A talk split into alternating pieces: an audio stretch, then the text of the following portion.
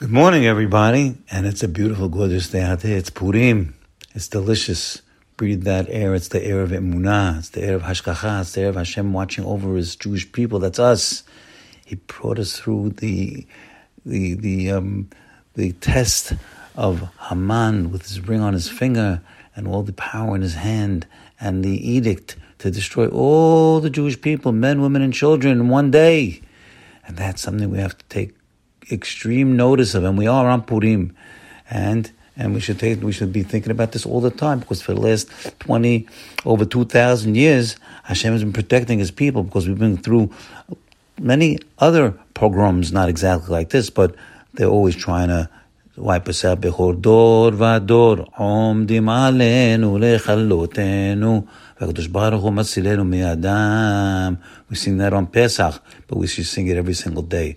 Every day, we have to know that every generation, they are trying to stamp us out, lechalotenu, to wipe us out. But only by the grace of Hashem are we surviving. That's what we have to see. So we have to notice the hashgacha, the divine providence, and let's get excited. Let's get excited about Purim.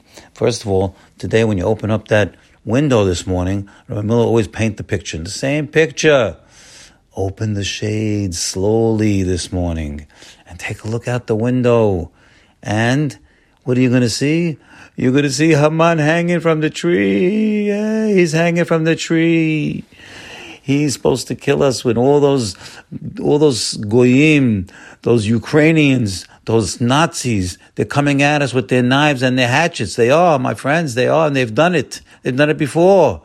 In Ukraine, Tach they've killed one third of the Jews in, of Europe with, with hatchets. They didn't have any machine guns. They didn't have any gas, no Zyklon B, and they killed us that way.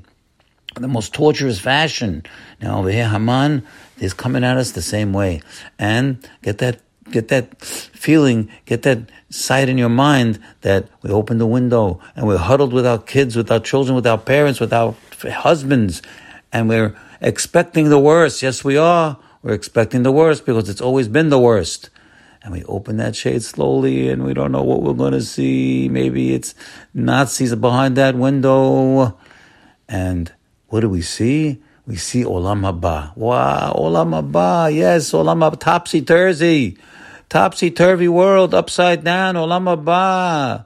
We see the good people finally getting on top and the bad people getting it on the bottom. Yes, that's how it should be, even in this world. But that's how we saw when we opened that window shade. We saw Haman hanging from the tree. And Hitler should have been hanging from that tree also. And all these wicked people. And how about uh, the Inquisition, the, the Ferdinand Isabella, and all those guys should have been hanging from the tree. And they would have been hanging from the tree if the, if the Jewish people reacted like Mordechai and Esther and the, and the Jews of that time reacted. Because when they fasted for three days, Tanit Esther, three days and nights, one, two, three in a row, and they made teshuvah, not enough just to fast. They prayed their hearts out, their guts out. I said, please Hashem, help us, we need you. You're the only one, in od levado. You're the only one, our daddy up there. You're the only one that cares about us. The only one that can help us. And that's how the Jewish people prayed.